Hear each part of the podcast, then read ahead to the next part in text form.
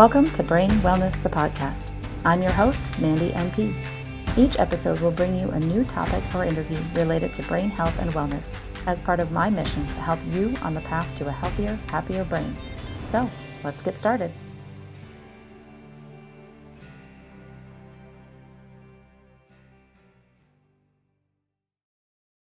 Hello, everyone, and welcome back to another episode of Brain Wellness, the podcast. Today, my guest is Andrea Nicholson. Andrea helps driven, successful people struggling with poor metabolism, digestive issues, and low energy to achieve vibrant health. Using over a decade of experience in the health industry, training as a nutrition therapist master, and a restorative wellness practitioner, she creates personalized coaching packages for clients using functional lab testing and cutting edge technologies to uncover underlying imbalances and for clients to gain uh, actionable awareness into the choices, habits, and behaviors that they have that, that aren't serving them. Welcome to the show, Andrea. Thank you so much for having me. I'm really excited about this today. Yeah, I love talking nutrition. It's a topic that comes up all the time with my patients, um, regardless of any kind of neurological issue that we're dealing with. Uh, it's there and it's a huge conversation. So I'm excited for this today. Yeah. Yeah. So my first question for everybody always is, what is your story? Why is brain health and or nutrition for you um, interesting? You know, I think nutrition is foundational to everything. Yeah. So of course that includes brain health and yes. cognition and all, you know, memory and concentration and focus and creativity and all the things that play into brain health. But it's everything else as well you know, it doesn't really matter if you're thinking super clearly, but your belly hurts or, you know, there's something else that's plaguing you. Mm-hmm. So I think nutrition is just, it's foundational to all things health and vibrancy and just feeling your best. And so if we can dial that in for you, then you have the best opportunity to live your best life. Mm-hmm. Did you have any nutrition issues of your own that got you interested in it or was it family or what, where'd that come from? Yeah, I had, uh, you know, a little bit of everything. I think like most practitioners, we get into this for our own health first and then yeah. find this passion along the way. Yeah. Um, so I definitely have a family history. I have a lot of heart disease in my family and that heart disease is severe enough that it causes early death mm. and, you know, dying really young and that kind of mm-hmm. thing. And so that was always kind of in the back of my mind as something I want to do everything I can to, you know, not go down that same path yeah. didn't always follow yeah. that advice as a teenager. And mm-hmm. I, I, have distinct memories of eating the worst foods after yeah. school and just terrible. So I didn't always walk the walk for sure. But along the way, once I did start paying attention, I, I think I've tried it all. I followed all of the standard advice. You know, I ate every two hours. I focused on whole grains. I went really vegetable heavy. Mm-hmm. I cut out, you know, fatty meats and processed foods and sugars and sodas and all the things. I think I followed all of the standard advice, calorie counting, macro tracking, you name it. I've done it. Mm-hmm. And really, I mean, I would get some benefit here and there, but it never would mm-hmm. last. It was just never a whole answer. Yeah or it just completely didn't work for me. Like it depends on what it was, but some things just completely failed me. And some things were like, well, it kind of works, but I still don't feel great. Didn't fix everything or it didn't mm-hmm. last. So I just, I really wanted to know more. I wanted to understand at a deeper level why this common advice wasn't working. Yeah. So that's what really took me down this path. Yeah. So bottom line, what you learned from that is that there is not a cookie cutter diet for everybody. Yes. Yeah. I think people forget that a lot and they, yeah. they hear about some certain diet or whatever and they're like, oh, this is going to be it. That's, I'm going to recommend this to everybody because everybody should follow this. And not every diet plan works for every body. No. And so that's the part that we have to really kind of dial in, as you mentioned then too, is just figure out what's, what's right for each individual person and take it on a one by one basis. Absolutely. And understanding that even what works perfectly for you today yeah. may not work perfectly for you in five years yeah. or two years or six months. Yep. Like different stress, our lives different sleeping, are different. Yeah. Yeah. Our yeah. lives are constantly changing. We have to be willing to adapt and change with that and just know that that's totally normal. Nothing is broken. Nothing has gone wrong. if something that used to work no longer works, it just means that something in your body has changed and now you need a new plan what? Our bodies change? no, that can't be it. The only thing constant in life is change, right? So we, right. our bodies are no different. Um, yeah. Um, things constantly change. A good example of that is I'll remind people that something that you didn't, a food you didn't like as a child, you might love as an adult. So yes. you have to try new things because your taste buds change over time too. Uh, I hated mushrooms as a kid and now there are some that heck yeah, bring them on. I love them. Yep. So, but yeah, it's, yeah, it's, it's a process and you have to figure out what's right for you at that time in your life. That's a perfect, perfect example of that. Um, so tell me some of the, the main what are some of the main topics that you deal with with your patients? I know not not everybody's diet is going to be the same, but what are some of the, those big themes that come across when you when you talk to people about nutrition? Yeah, a lot of people come with digestive issues. So, and that can be the wide range of everything you can think of from bloating and gas and just discomfort to diarrhea, constipation, like irritable bowel, all these kinds of things. So digestion is a big one. Mm-hmm. That's a really common problem that a lot of people have nowadays. Mm-hmm. Um, I get a lot of low energy, fatigue, just kind of lack of motivation, lack of interest in doing things. Like logically you want to do things, but you just don't have the drive or the energy to do those things. Yeah. Um, I get a fair amount of either diabetes or pre-diabetes or kind of that diagnosis from their doctor and they don't yeah. want to go on medications or, you know, they're afraid of that lifelong, you know, prescription train and looking for remedies around mm-hmm. that. Um, mm-hmm. obviously weight is a major issue across the board for a lot of people, yeah. both actually underweight and overweight. I get a fair amount of people who want to lose weight, but I do actually get some that are struggling to put on weight that have actually lost too much through various illnesses or lifestyle choices or whatever. And now they're struggling to put it back on. So I think that can go on either side of the spectrum. Mm-hmm. Um, and, you know, just kind of everything in between thyroid stuff and liver health. And I mean, you just name it, it's everything. But those are kind of the yeah. big buckets that most people fall in. Sure. When you get those people that do have like the fatigue, the brain fog type of things, are there certain nutritional deficiencies that you're identifying? Yeah, you know, it really depends. A lot of it is actually blood sugar, which is a mm. surprising one to a lot of people because not everyone even knows they have elevated blood sugars or that they're having these blood sugar swings or they have really high insulin levels and therefore some insulin resistance. That's one of those that you, we don't really feel it. Yeah. I mean, you would feel hypoglycemia if you're truly crashing and you have low blood sugars. Sure. You probably would feel that. You'd feel shaky and hangry and you know, irritable and all of those kinds of things, really weak. But high blood sugars don't really have a symptom. Mm-hmm. You wouldn't know that necessarily unless you did some kind of testing, whether that be lab testing or like finger sticks that you can do at home or a continuous glucose monitor, those kinds of things that would really tell you where you're at.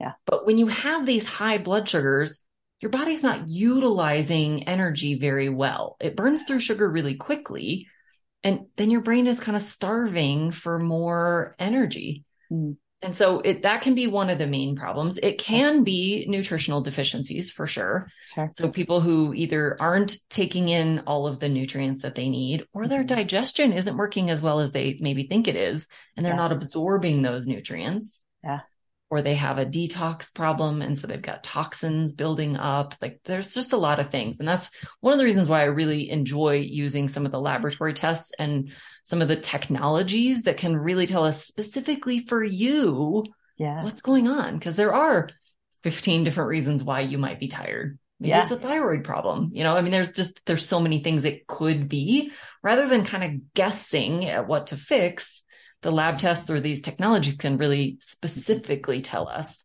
what's going on. Mm-hmm. So backing up for a second on the, yeah. the blood sugar being mm-hmm. high and people not knowing it. Um, well, side comment on that one. So I work in the hospital most of the time. Mm-hmm. That's my, my paying day job. and, um, a lot of what I do is helping to identify why people have strokes. So we look at all the different risk factors and one of them is diabetes. And I always tell people we will check your hemoglobin A1C, that three month average of the blood sugar and we are looking for hidden diabetes. And people always tell me, Oh no, I have no problem with that. And I can't tell you how often we diagnose diabetes when someone comes in and has a stroke. They had no idea that their A1C was 13, for example. Uh, yeah. So it's a significant issue and they did not know it. And they, they'll ask then, well, why, why didn't I have any symptoms of it? So as you just said, there's, there's not really a symptom of that high blood sugar. And that's a huge problem. So as it we're, is. Yeah. Yeah. And I think, you know, a lot of people think that type 2 diabetes always comes along with obesity. Mm-hmm. And so if you're sitting there listening and you're thinking, but oh, well, I'm not overweight, so that's not my problem. That's not true. Mm-hmm. it can obviously come along with obesity. The two can be paired, but they don't necessarily have to be. Right. A lot of the clients that I work with are at a normal weight mm-hmm. and they have really high blood sugar. So don't just assume based on other things that this doesn't yeah. apply to you because it absolutely could. And you yeah. really do want to know. Absolutely. Um, I, I've heard that a lot too. So I dispel that myth quite a bit myself. Yeah. Um, so yeah. And then, so you work with clients and you, um, do you order the blood tests or do you have uh, somebody that, that you work with that does that or? I do. I do have the capability of ordering it myself. Um, awesome. so it just depends on kind of the, the client situation. Sometimes sure. They've got a really helpful kind of functional minded physician that they want to work through. And I'm happy to work with, you know, those results if that's the case. Mm-hmm. Some of the tests I order insurance companies don't like and conventional medicine doesn't like. And so it would actually cost you more if you tried to go through your conventional doctor for some of this or your regular insurance plan because they won't cover every marker. And I've seen people get like $2,000 bills for these things and, Oof. you know, a couple hundred dollars through me. It just doesn't even make sense to go down the insurance right. route. So a lot of the testing I do is either not at all covered by insurance yep. or just isn't something that they'll order. And so I do have the capability to order that for my clients. Nice, nice. Um, how long is the turnaround for the results on those? Just out of curiosity. Um, on the functional blood chemistry, it's like any other standard blood panel. So it's usually back in a couple days. And then if we do like a, a stool test or something like that, it's usually a couple weeks to get the results back on those. So it just sort of depends on what kind of testing we're doing. That's not too bad. So you meet with the client, talk with them, kind of get the history, figure out what which route you're going to go down, get your diagnostic testing. Do you wait a little while before you wrap that up and go through the results with them, or do you get them get back to them right away? I usually do a quick session right after, you know, we kind of get started to set some goals, to do some just assessment, some deeper dive conversations, you know, make sure that we're both on the same page with all the things that is currently going on and all the things you'd like to see different. Mm-hmm. Um, all of those kinds of things while we're waiting on those test results to come back. So we kind of get going on at least some basic information, you know, yeah. if you, if you're currently not eating a very quality diet if you're eating out a lot or lots of processed foods, those kinds of things. We can start working on those things because sure. really, regardless of what your test results come back, you're going to want to fix those things yeah. either way. Yeah. So we can at least start working on some of the basics that apply to everybody, you know, really focusing on quality sleep, yeah. getting some exercise in, drinking enough water, just, you know, sort of the basics of things. And then once we get those lab results back, then we can really fine tune mm-hmm. based on exactly what's going on in your body. Mm-hmm. So if you do have blood sugar issues, we can fine tune your diet. We yeah. could maybe add other technologies in to really get you know feedback on how particular foods are reacting in your body we can really dive into specifics for you based on your imbalances based on the things going on in your body the things that are going to get you to your outcome as quickly as possible without really just shotgun guessing at remedies. So depending on what the test results come back, depending on what tests we run, you know, that process looks a little different. Mm-hmm. that's basically the plan is to then, you know, come up with a targeted plan based on your results. Yeah. Yep. How long does it typically take to work with somebody and kind of get their nutrition dialed in and where it should be? A lot of times we can get the nutrition piece worked out pretty quickly. Okay. Sometimes we have to layer it in. You know, it just depends on the person, how comfortable they are with making changes, how big of a change they really need to make. You know, where sure. are they starting at and where do they need to go? Mm-hmm. So it, it kind of depends again on the, the comfort level of the client, how big of changes we're making. Yep. Sometimes we have temporary, more restrictive plans to like you know, clean up a digestive issue or reduce sure. inflammation. And then we're going to add foods back in. So that obviously takes a little bit longer. Sure. So it just really depends on the client. I generally work with my clients for at least six months to just make sure that as we go through all of these transitions, as we get results and use technologies or whatever we're using, as we get all of this data and we're testing things out and we're tweaking and refining and finding the perfect sweet spot for you mm-hmm. that you have that support the entire time. And so I generally I work with people for about six months, but it doesn't usually take that long to really kind of get in the groove. Most of that ends up just being, you know, answer questions, make small tweaks, you know, sure. those kinds of things, adding new foods back in, that kind of thing. Okay. Very cool. Very cool. Um all right, I was going to go to the next train of thought. um, how do people find you to get uh, get worked with you? Do they get referred from other other providers? Do they find you on their own? Yeah, a little bit of everything. I've definitely gotten some referrals from other medical professionals, colleagues, people that I, you know, work with either that are in nutrition or in, you know, more conventional medicine. Sure. Um, lots of people find me just, you know, searching for whatever their health challenge is. I get mm-hmm. obviously referrals from existing clients or past clients and mm-hmm. family and friends. So a little bit of everything. Sure. Sure. Uh, what's your favorite topic to cover? I guess. There's so many things within that you can cover. What's your favorite? Yeah. You know, I really love the digestive health stuff. I think this is one of those things that a lot of people, it's kind of like blood sugar. You don't yeah. know necessarily that you have an imbalance. Yeah. You may have those overt digestive symptoms, but you could have some pretty serious gut imbalances and not have digestive symptoms.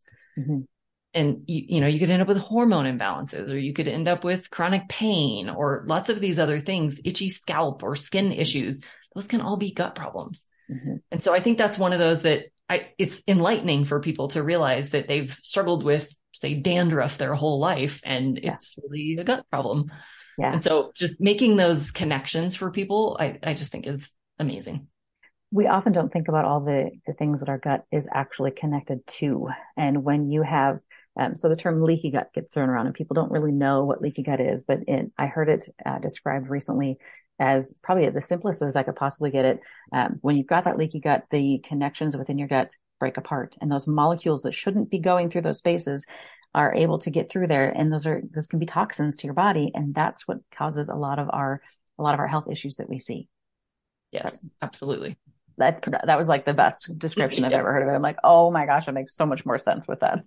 So yeah. um, it's a great way to to kind of think about it and visualize it and see how you it truly is a leak. So you've got um, you've got molecules going in places in your body where it's not they're not supposed to be. Right. Uh, and it can affect and it can affect your skin. It can affect your brain, your um, energy level, your fatigue joints, your muscles, everything. Um, on a personal note on it, I started having skin issues and joint issues. My weight was fluctuating up and down all the time in my early 20s, and I had no idea what it was. I'm in my mid 40s. It was in the last five years that I found out that I actually have celiac. And yeah. now it explains so much more, but traditional GI doctor did not diagnose it. It was through functional medicine doing the more extensive testing, like what you talk about, where we were actually able to find my genetics and genetically I had celiac. Whereas the traditional celiac test didn't find it because I've taken all the gluten out of my diet. Right. Yeah. Because I had to. Yeah. so. yeah. And I think gluten is another topic that a lot of people are a little confused by because yep. celiac, obviously, that's the most severe case of gluten yeah. sensitivity. Yep. But there's a whole range of other people who also should stay away from gluten. Yeah that aren't fully celiac, either genetically or, you know, all the other reasons that you can end up totally intolerant to gluten, but you can be very sensitive to it. Your immune system can react to it mm-hmm. and that can deplete your immune system from being able to fight off other infections. Yep. So why would you want to add, you know, confusion to your immune system? It's got a lot to do already with yeah. all the things we're exposed to every single day. You don't want to confuse it with gluten if yeah. you don't need to. So. I think that's another one of those that is really valuable for people to know how their body reacts to gluten. Now, really, that's one of those nutrients that none of us need in our lives. So it's often better to just go gluten free. Yeah. But I find it interesting. I worked with a client recently who, much like you, had already fully yeah. removed her gluten. She knew she was very sensitive to it. She knew she yeah. was reacting to all kinds of things that had gluten. So she was very proactive at reading labels, just, you know, hyper vigilant at avoiding gluten. We did her stool test and one of the markers on the stool test is an anti-gliadin antibody. Gliadin is one portion of the gluten protein. Mm-hmm. Hers was off the chart still. Gosh. She was still having a huge reaction, even though she wasn't consuming any gluten. And so either she was consuming things that really did have gluten in them, even yeah. though they were labeled as not having gluten, or she was actually reacting to other foods that don't have gluten, but the body gets confused. Yeah. And she was eating a lot of like corn products in place of mm. flour products, like corn chips and corn tortillas sure. in place of flour. And corn is one of those that can be a cross reactive food, even though it doesn't have gluten in it. Sure. Your immune system can see it as gluten and same with oats and same with some of the other grains and some kinds of dairy. So there's really fascinating information. Mm. She was having really like she was swelling, she was having a lot of inflammatory kinds of reactions. Sure. And when she removed all of those other things, she lost 18 pounds without even trying. Oh my gosh. It was just all in that inflammation and water retention because of this gluten reaction when it wasn't even really gluten. Yeah. And the other thing is that can be found in a lot of personal care products as well. So she had to go through and look at her cosmetics and shampoos and conditioners and make sure she wasn't getting gluten from those products. Yeah. So and I will say when I when I first cut gluten out of my diet, I didn't even think about the products I put on my skin. I'm like, oh, that's not going to be a, a, big amount. It's not a problem at all. And. I've had to had to actually stop and think about that. When I first identified it, it was just it seemed like more of an, a sensitivity at first and I could cheat on my diet, so to say, and and eat a little bit of gluten and it wouldn't harm me or I wouldn't I wouldn't feel the effects of it at least. Right. But it got worse and worse as time went on to the point where now if I, there's if, if, there's any potential cross contamination, I can't do that anymore either because it yeah. just sets me into, into a tailspin for like the next 48 hours. And so it's not even worth the chance anymore. Um, and I kind of laugh. I went skiing with the kids over the weekend and at the chalet, I had to ask is they didn't have everything marked. I'm like, is this actually gluten free? Right. Um, and some people forget about it. So, for example, their fryer. Uh, yeah. If people places will still list on their rest on their menus that their fries are gluten free, but if they go in the same fryer as mm-hmm. things that are not gluten free, they are yep. no longer gluten free. Right. And it, the people that actually have sensitivities, major sensitivities or celiac, will have some major issues with that. And and I found it really hard when I first took the gluten out of my diet because there's it's hidden in so many things. It is. You would things that you wouldn't even think mm-hmm. there should be no wheat flour in there, but it's number two ingredient. And um, so my my kids have even gotten really good at, at looking at recipes for that reason. Um, and it's it can be doable. It's just more work. A lot of times it people is. don't want to do the work. Yeah, and you can't just rely on it saying gluten free. Yeah you really do have to read the ingredients. Yep. Because a not every company is going to go through the expense of getting fully gluten-free certified because yep. that's pretty expensive to do and all the added inspections and all the things that go along with it. So a lot of companies just don't go through it. Even if they are gluten-free, they can't claim it unless they go through that process. Right. So you can't, you can't just look for that for that reason, but you also, there's a lot of deceptive labeling Mm-hmm. And you just, you really do have to read the ingredients to see mm-hmm. if there's any wheat products or, you know, any of the gluten containing grains in there or any of the things that can, that can cause you reactions. Yeah. Yep. Wheat, barley, rye. And you have to make sure what, mm-hmm. what are you actually looking at in there? And like yeah. you mentioned, the, the, corn can be a, a huge factor. I, yeah, that's something I'm fi- trying to identify now is if there's some, still something with that. I ended up with a lot of autoimmune issues uh, okay. And it, mine a lot, a lot of them kind of went along with the celiac, but it was very interesting. So, uh, this is definitely a topic near and dear to my heart when we yeah. talk about it. And, uh, a lot of people don't think about the effects of gluten, what they do to your body, just in general. Uh, a lot of brain fog, a lot of problems with concentration, problems with sleep, problems with anxiety and depression, even. Um, so all of the things that that I deal with on a, a regular basis in neurology uh, can be tied back to gluten, and people just don't think about it. Yep. Um, it's kind of touted right now as as seeming to be a fad thing that it's come out of nowhere and it's the cool thing. The cool, all the cool kids are doing it. They're all avoiding the gluten. Uh, so it kind of annoys me a little bit when I go to restaurants and they say, "Well, is it a preference or an allergy?" I'm like, seriously, allergy. Please don't yeah. have it touch anything on my plate. yeah. Yeah. Um, and it's addictive too. It, that's yeah. that's one of the problems is it it can mimic morphine in the brain. Yeah. And it can truly be addictive. It can give you sort of a high, not a high in the sense of like you're floating on clouds, mm-hmm. but it, it does change your brain chemistry, even if you're not sensitive. Mm-hmm. That's just the molecule itself can kind of confuse some of the systems in the brain. So it really is a big deal. Mm-hmm. And yeah, all the cool kids are doing it because the cool kids are smart. and there's no redeeming benefits to gluten. So yeah. the cool kids are smart and we're avoiding it whether we have to or not. right. The gluten of today is not what it was 50 years oh, ago either. Gosh, no, it's not. And that's yeah. why there's that many more reactions because the crop itself is not the same. Mm-hmm.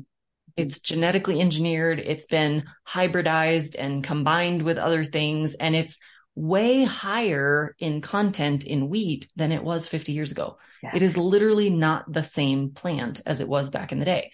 Yep. And you can see this if you go to other countries. A lot of people, if you go to Europe, you could probably eat pasta and do just fine. Maybe yeah. not if you're full celiac. Yeah. But a lot of people who are just sensitive to it do just fine in other countries. Yeah.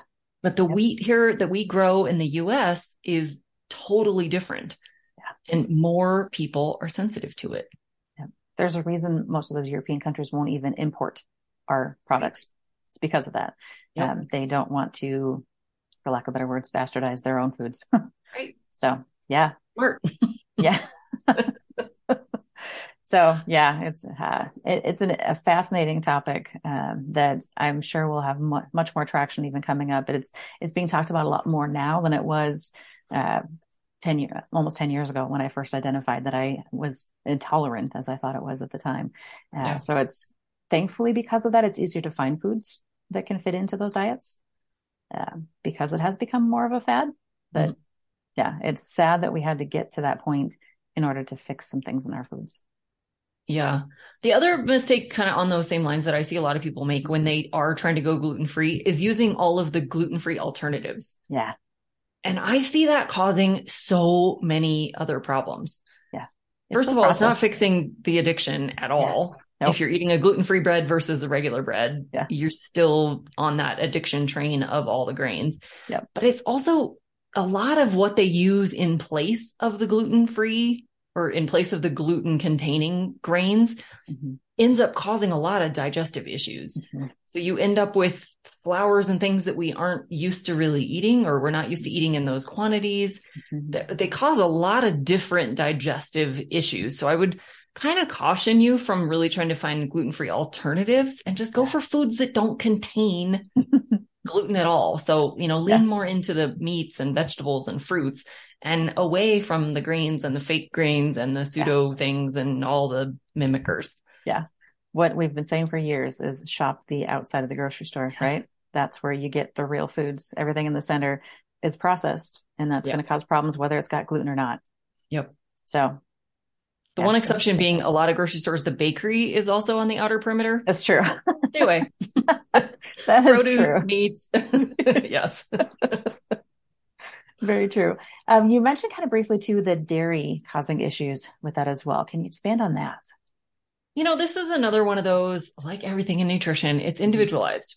Yeah. And it's, it is one that some people who are sensitive to gluten, they'll have that cross reaction, just like we talked about with corn. Mm-hmm. Somehow the, the dairy proteins or sugars are causing that same kind of reaction in some people, not mm-hmm. everyone. And some people can do like certain forms of dairy, but not other forms of dairy. Like they might be able to do some cheeses, but they can't do milk. Yeah. Those kinds of things. So it, it really is an individualized thing. Sometimes people can do like an organic whole milk, but they can't do like a processed skim milk version of something. So you really kind of have to play with it and see yeah. Some people just end up giving up dairy altogether for a variety of reasons. Mm-hmm. Um, and you know, if that's what works best for your body, then just do that. Dairy is yeah. another one of those that you don't have to have in your life to have a healthy diet. Yeah. So if you find that you get digestive upset or you get, you know, any kind of negative symptom after you eat a certain kind or all dairy, then it, I would just go that way. Yeah. Yep. Fair. Um, what, what are you, I know my thoughts on this. What are your thoughts on, uh, skim milk versus whole milk?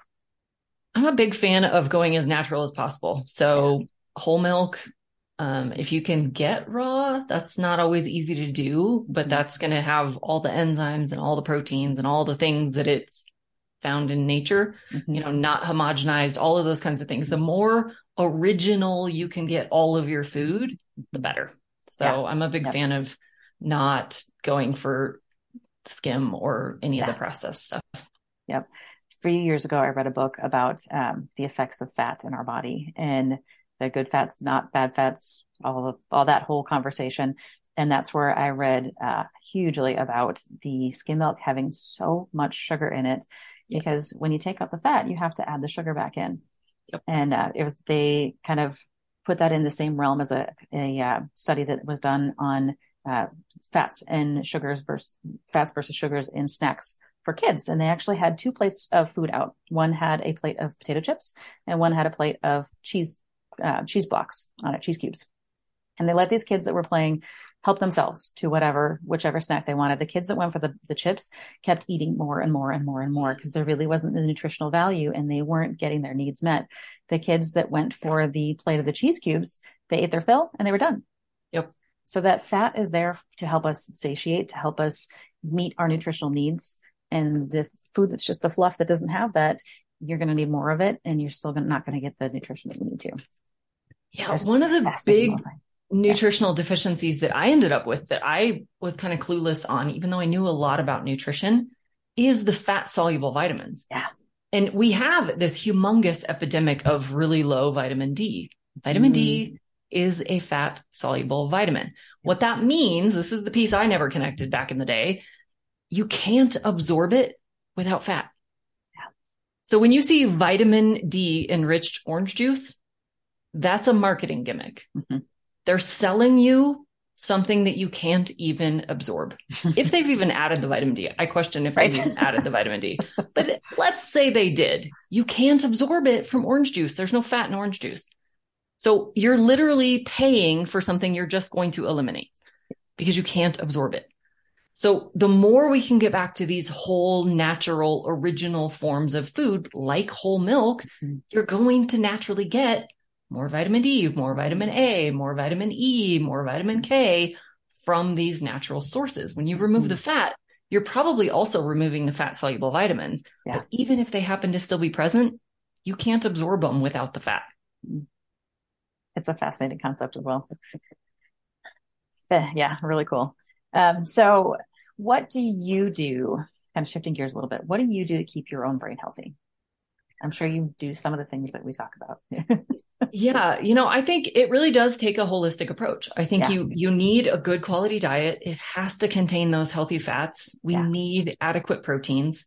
Carbohydrates are the one that we need the least of, although most of us are eating the most carbohydrates out of the three macronutrients, but carbs actually have the least impact. If you are going to have carbs, make them the complex, you know, good carbs as possible, not refined, not simple, not simple, quick sugars. Like even a lot of fruit the fruit of today, much like the gluten of today, is not what it was 50 years ago. Our fruits have been hybridized. They've been modified to grow really large, to be sweeter. Really yeah. They're just not the same. Yeah. So prioritize complex carbohydrates that are not sweet. So your vegetables, especially the above ground vegetables, you know, if you're going to then add some of the starchy stuff back in, that would be your tubers, beets, those kinds of things that grow under the ground fruits I would minimize. I don't think you have to fully avoid them, but be cognizant of them. They are higher in sugar. Prioritize berries and the lower sugar fruits more so. So I think diet's the first stage. Yep. We have to have adequate hydration. Yep. That's just necessary for detox and all of the cellular processes. You know, a huge chunk of our body is water. Yeah. And so we need to be providing that. Um, you know, and then there's all the lifestyle stuff. We we need to get back yeah. to good quality sleep. Yeah. We need adequate amounts of deep sleep, adequate amounts of REM sleep, enough mm-hmm. total sleep. This is when your brain is detoxifying. This is when you're sleeping. This is when a lot of those repair things happen. And most of us are running on empty and we're barely getting enough sleep to even get out of bed the next day. Mm-hmm. We have to get back to actually sleeping and preferably sleeping on a proper schedule where we're not sleeping during daylight hours and we are sleeping, you know, in the normal good nighttime hours, like from yeah. 10, 10 p.m. to 6 a.m. kind of thing. Um, stress is another big one we have to pay attention to. It's causing all the stress chemicals. It's causing a depletion in our immune system. It, it's just, it's really having an impact on our overall ability to do everything. Mm-hmm. And so I think for me, it's been really just staying in touch with all of those things and really taking stock continuously of yeah. how well am I sleeping? You know, have I been drinking more lately than I didn't intend to? And that's interfering with my sleep. Is my digestion off a little bit? Because, you know, that affects how well you can concentrate. It affects your cravings. It affects all the things. And so just being more aware and actively playing a role in choosing better in all of those arenas, I think is a big part. And then of course, exercise is yeah. critical for brain health. Yeah. What if you have a day when you're getting together with friends or family and you're not quite as cognizant? What do you do the next day? you know, if I have kind of a bad day or things don't go well, then I definitely take stock of why. You know, what yeah. was off that caused that? Did I not sleep well? Did I drink too much? Did I eat more sugar than normal? Did I just overeat in general? Even if it was good food, if I overeat, then that that affects how well you sleep. It affects just how well how well everything works. You know, you think of after Thanksgiving, even though a lot of those are bad foods, but you think of eating that really large meal and you just yeah. kind of want to lay around and do nothing. Yeah. Well, yeah, if you eat too much of anything, that's what your body's going to want to do. So, yeah. you know, I really evaluate if I did something wrong. If I didn't, and I feel like everything was in line and I followed all of the right things, then okay, am I getting sick? Mm-hmm. Is there something that's coming on that maybe it just hasn't fully hit me yet and I just don't know? You know, so just kind of upping that awareness level and really paying attention. If it was something I did wrong, then obviously get back on track yep. and focus on sleep and good foods and all of the things. If it's not something I didn't do wrong, you know, if it's just like maybe I am getting sick or there's something yeah. coming on, then take it easy. Yeah. Rest more. Yeah. You know, drink more water, you know, drink bone broth or, you know, just take it easy. Give your body a break if you're having one of those days where you're like, yeah, something's just not right here. I don't know what yeah. it is yet, but then listen to that. Bottom line, listen to your body. Yes. Absolutely. Yeah. Um, what are you up to? Uh, do you have any projects? Any, are you taking new clients? I am definitely yeah. taking new clients. Um, I'm currently working on creating a free web class. Mm-hmm. Um, i am hoping to have it out in March. I don't have it. I don't have a full date yet, but I'll have that up here soon. Sure. Um, it's going to be three secrets to fixing your health challenges without getting stuck in the rabbit hole of Google. Nice. Without going down the path of all the conflicting advice and misinformation and all the things out there that just make it harder. Yeah. So I'm, I'm working on that. Hopefully that'll be out in March. Okay. Um, I also have my own podcast, so I've been busy with that and yeah. um, really enjoying the world of podcasting, doing yeah. interviews like this as yeah. well. So uh, had a lot of fun with that. Same. This has been a lot of fun. Every time it's fun. Yeah. Um, where can people find you if they want to learn more about your podcast, your your coming stuff? What you, what are you, what are you working on? Yeah, the the best places is just my website, which is healthylifewithandrea.com. Okay. From there, you can link to all the things. You can book a consultation with me if you're interested in learning more about what I do and how I might be able to help you. The podcast is linked up there. My email list, all the things are right there on that page. Cool. Awesome. Anything else you wanted to share before we wrap up today? You know, I'll just say that I think health is a complicated thing. I don't think what it takes to live a healthy life needs to be complicated though. Mm-hmm. And so if you're feeling overwhelmed or frustrated or like your doctors aren't listening to you, keep fighting, keep mm-hmm. being your own advocate, keep asking questions, keep mm-hmm. keep digging. There are answers out there. Yeah. And if it is overwhelming and confusing, then definitely find someone who can help you simplify it. But be your best advocate fight for the answers that you know you need. Yeah. Great advice. Great advice. I think people forget to do that a lot. So yeah, we know our bodies best. We do. That's where we do need to, to push if we're not getting answers. Yeah. So good call. All right. I do want to be respectful of your time. So thank you so much uh, for being on here today, Andrea. It was a pleasure uh, talking with you today. I'm sure yeah, we can go on so and on forever. But yeah. thank you so much for having me. I had a great time here with this conversation, and I hope a lot of people got a lot of, a lot of value out of it. I hope so too. I think um, we covered a lot of good stuff today. So thank you for that. Have a good rest of your day, and good Thanks. luck with your show. Thanks for tuning in to this episode of Brain Wellness, the podcast. If you enjoyed this episode, I encourage you to subscribe, like, and share this with others to help me continue on with my mission to help people live healthier, happier lives. Go to www.brainwellnesssolutions.com to see what I'm up to and get links to all the social medias there. See you next time.